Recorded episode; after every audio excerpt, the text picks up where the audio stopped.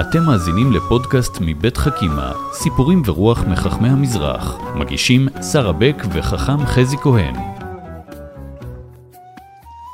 חכם חזי, היום אנחנו עם אה, סיפור רומנטי.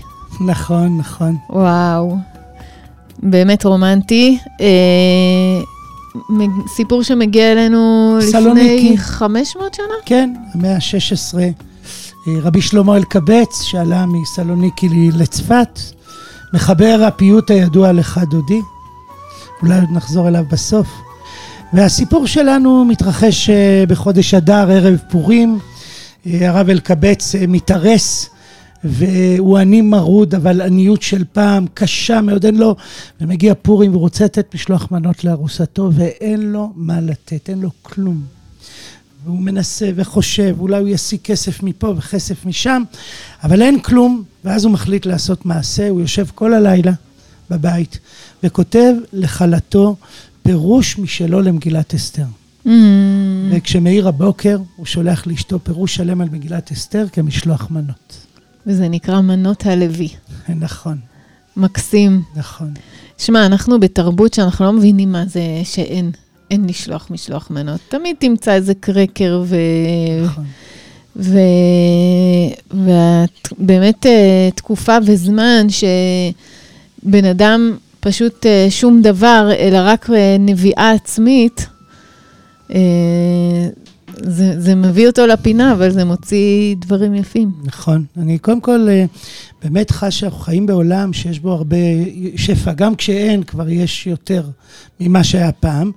ואני מאוד אוהב את האמירה שלך, שכשהוא הגיע לקצה, אז דווקא נבע ממנו משהו. אני חושב שיש פה איזו אמירה גם מאוד יפה, שתמיד יש לך מה לתת.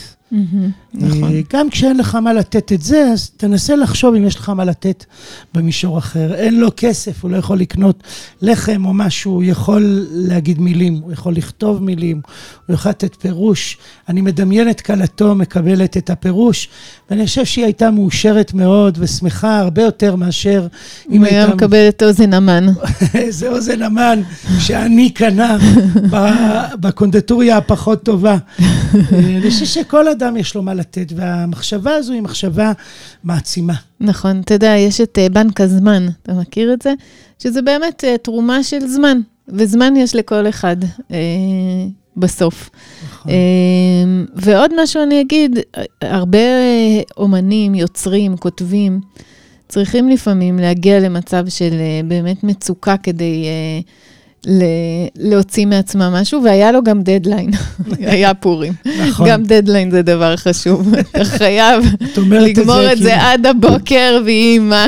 את אומרת את זה, כי את ממש עסוקה בדדליינים. נכון. ואני חושב שגם הסיפור הזה, הוא בעצם יוצר איזשהו עולם שבו, בוא נחשוב, רבי שלמה אלקבץ, מקובל גדול, כותבת לך דודי. ואני תמיד אומר שמהשיר הזה ניכר שהוא מבין הרבה בשבת, אבל גם הוא מבין בלך דודי, לקראת כלה, הוא מבין בזוגיות, הוא מבין בקשר. אני חושב שהסיפור הזה מחבר את שני האלמנטים של החיים, של הזוגיות ושל התורה ביחד.